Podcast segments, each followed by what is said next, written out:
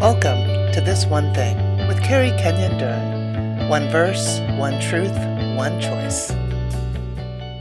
Hello, and welcome once again to This One Thing. I'm Carrie Kenyon Dern, and I'm so grateful to have you back with me for the second week of the second season of This One Thing.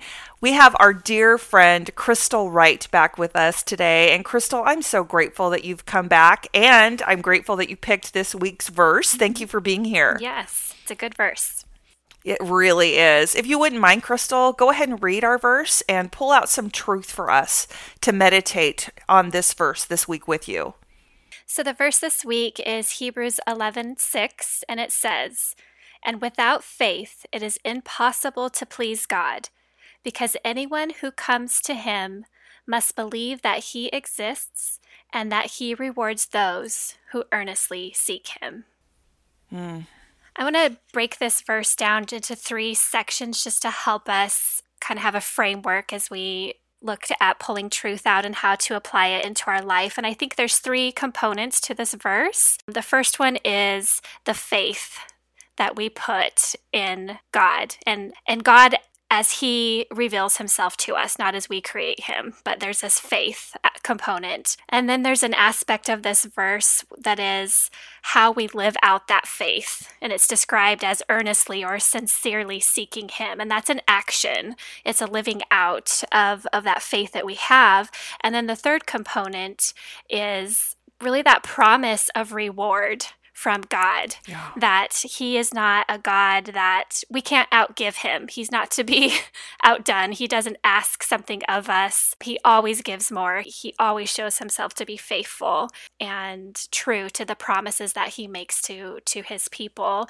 And so those are really the three aspects of this verse. And I want to give just a really short background on the book of Hebrews I think will help us even unpack the meaning of that more significantly. Hebrews is one of the books books of the Bible that really intentionally connects the work that God did in the Old Testament and the way that He called His people to faith in the Old Testament. He really connects that to Christ in a very direct way. And He does that by emphasizing how Christ is better in every single way than anything that is that has come before. You know, he's mm. he's better than the angels and the law. He's a better priest. He's a better sacrifice and he makes that connection for us to the faith of the, the Old Testament people to Christ. And our verse in particular falls in the chapter that gives us really a list of people who did walk out their faith. They did earnestly seek after God. There some of the words that describe them is that they were righteous. They walked with God. They had a holy fear. It was more than just a belief. There's a God out there somewhere, and He is who He says He is. And we're going to walk that out despite what's going on around us because there is a reward. And that reward is the fact that God is going to remain true and faithful to us. He does have a plan. He as he is at work and we really can trust him. Mm. So that's kind of the context that we find our verse in. Uh, but I think it's just important for us to really look at our faith who are we placing it in? How are we walking our faith out? And what does it mean for God to reward those who earnestly seek Him. Mm. That is so helpful. I actually was taking notes while you were sharing that because I love any tool, any way of breaking down scripture that makes it more simple. I mean, we're going to move into choice. How do we apply this verse in a minute? And I know that that is going to help our listeners as well, not just myself, because I read a verse like this and it says it's impossible to please God without faith. So I'm human.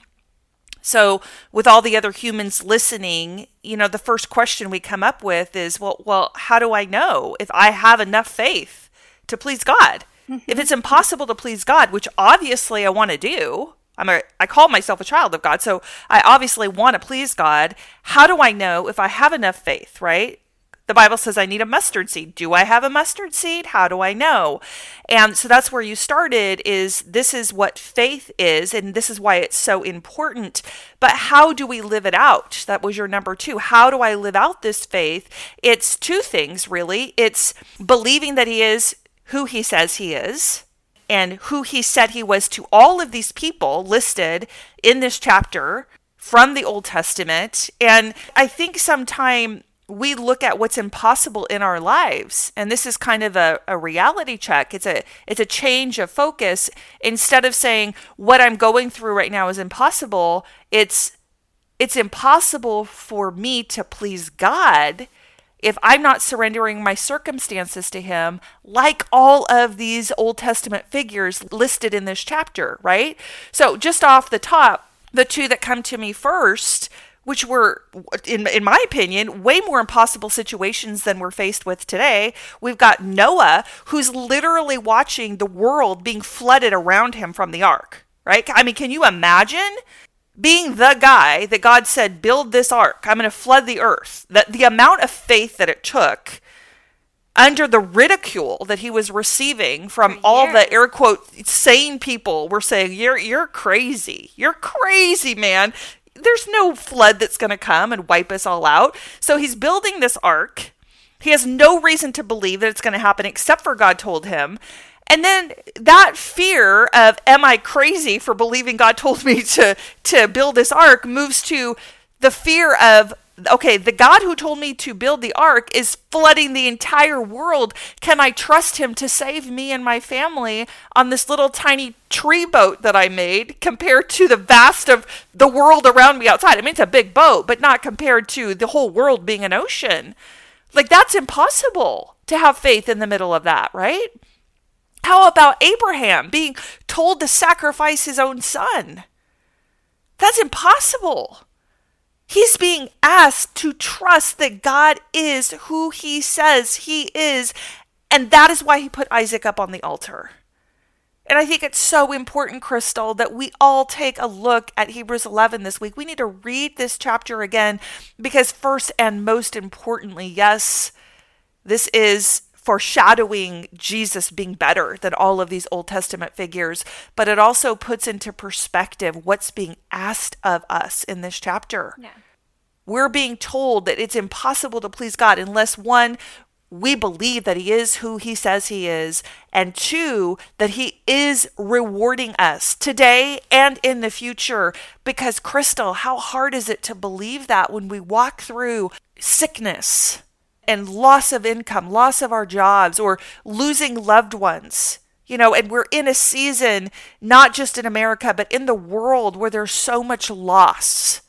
Loss on every level all around us, loss of safety, feeling safe, loss of peace, loss of income, loss of health. There is so much loss.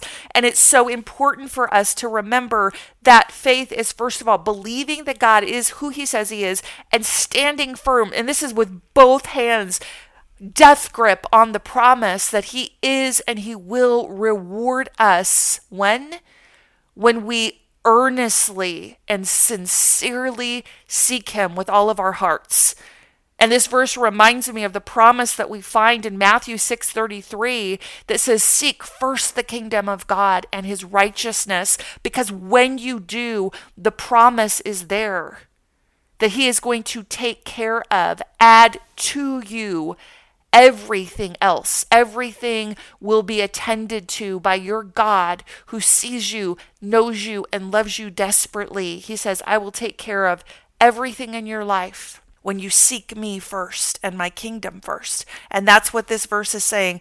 I will reward, not maybe, not I can reward, or is about a 50 50. I'm rewarding you. I know you have, Crystal. I know so many of my listeners either have or are right now walking through a season and they're raising their hand, you know, right now as, as they're listening to this podcast going, Oh, you have no idea. I am not being rewarded right now. Everything is being taken away from me, Carrie. Everything. And I'm saying to you, dear listener, read Hebrews 11 because these figures, these mountains of faith that we look up to. They walked through seasons two where they were tempted to doubt, but they held on tight to God being who He says He is, and that He is and He will reward those who are sincerely, consistently, and earnestly seeking Him and putting Him and His kingdom first. Because ultimately, the reward crystal is Him, yes. is a relationship with Him, is a relationship with His Son, Jesus Christ. That is the ultimate reward. And when we're seeking Him, that reward is a promise. and it never fails. So, as we have unpacked this verse with your help, with those three main pillars that you created for us to kind of hinge all of this on, Crystal, what is the choice that you would like our listeners to prayerfully consider making this week? I think the choice starts with actually believing that this entire verse is true.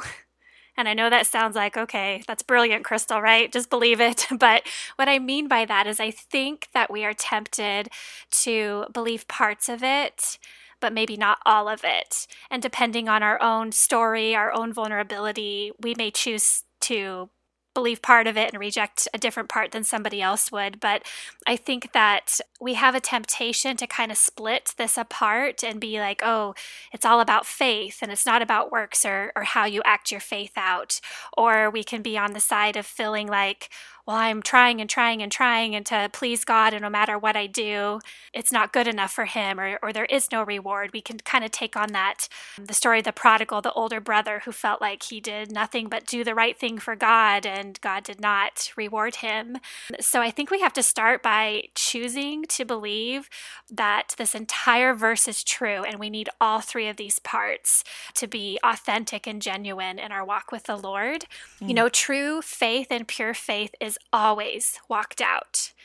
You know it's it's always packaged together. God God doesn't have the ability to split that apart. As humans, we tend to think, oh, it's faith versus works. But with God, it is spiritually impossible to split true faith apart from how we live that out in our lives. And so that would be my challenge. The choice for the believer is to really wrestle with this verse and challenge yourself about what part of this verse are you struggling to really believe? Is it the part where you say you have faith, but there's no fruit of it being walked out in your life and you need to evaluate that? Or is it the the part about really doubting that God is going to come through and be you know hold to be true and good on his promises? Is that the part that that you struggle with? And get really honest with yourself on that. I know you and i have worked for many years counseling different people and i feel like at the core the process of counseling is so much about helping people reconcile their deepest held belief with what they mm-hmm. say and how they actually live to have that come yeah. in alignment and to be congruent and i think that's mm-hmm. as believers this is our verse to really wrestle with and yeah. say is all of this congruent in my life do i believe who God says He is? Do I walk that out? And do I have an expectation that He is faithful, that He is going to come through on His promises to me? Absolutely. I think using that rubric you've created, these are the three things that we can choose. Mm-hmm. We can choose to apply this verse with these three main considerations. And along with that, I, I think that that is so well said and so important. So, along with that, I would like for all of us, as we humble ourselves before the Lord, to say to Him, What are the things in my life that feel impossible? Going back again, I, I want to encourage all of us, even if you've read it recently, read Hebrews 11 again, because these are some very intense circumstances that these people are exhibiting their faith in. And I've said for years, this is a rhetorical question, but we need to be asking it. If I have never been required to walk by faith. What is faith? Faith is a substance of things hoped for. It's the evidence of things I can't see yet. If I have never been required to walk by faith, to trust God in an area that I cannot see with my physical eyes, do I have faith? Do I have faith at all if I've never exercised it? Or is faith a muscle? And I have it when I choose it when it's required of me. And I think if you read through Hebrews 11, you will see just a litany of people that were faced with terrifying, overwhelming obstacles and impossible circumstances. And they were, you know, metaphorically walking out on the edge of the cliff and free falling and say, God, I am going to step out and I'm going to step off this cliff because I believe with every fiber of my being to the point of actually risking my life.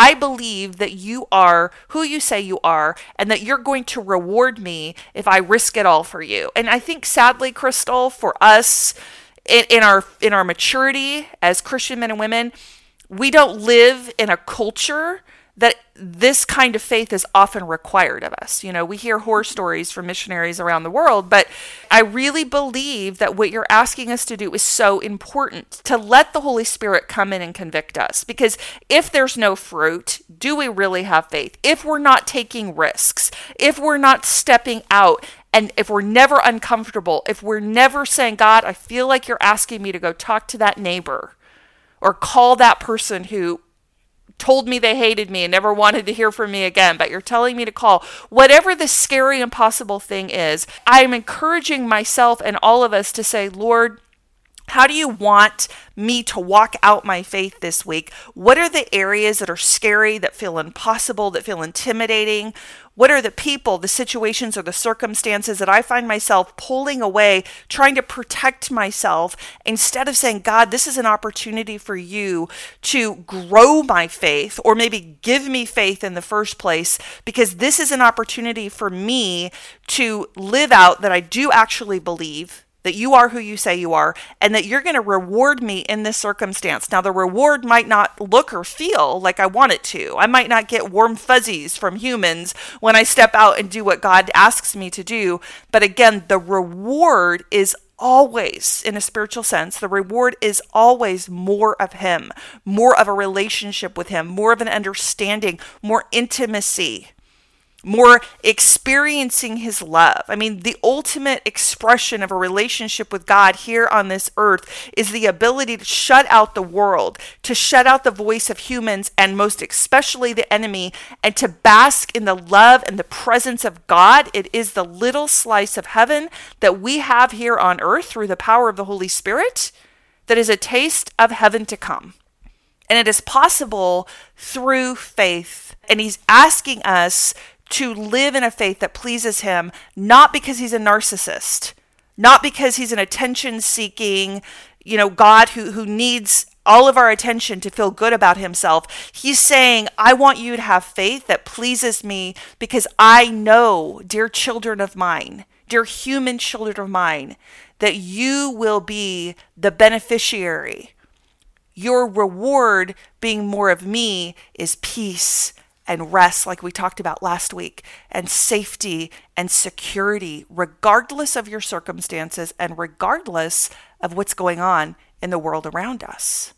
So, Crystal, do you have any final thoughts on this verse for this week? Well, I'm just really glad you brought up the truth about the reward is so much deeper than mm. God answering prayers or our circumstances. It's so much mm-hmm. deeper than that. It's true fellowship with Him. And we get tastes of it now, but we get it for all of eternity because of Christ. So I'll just share personally how I put this verse into practice today. So the nice thing about doing a podcast or sharing is you really get to wrestle with the truth of the verse in our own lives. And some of you may know, but I've, I've worked um, in homeless shelters for years trying to help women be able to have homes and to be stable. And about a year and a half ago, I lost my home through a series of, of circumstances that came into my life and picked up and moved. And I'm kind of recently refacing, looking at needing to move again because they're selling the condo that I'm living in.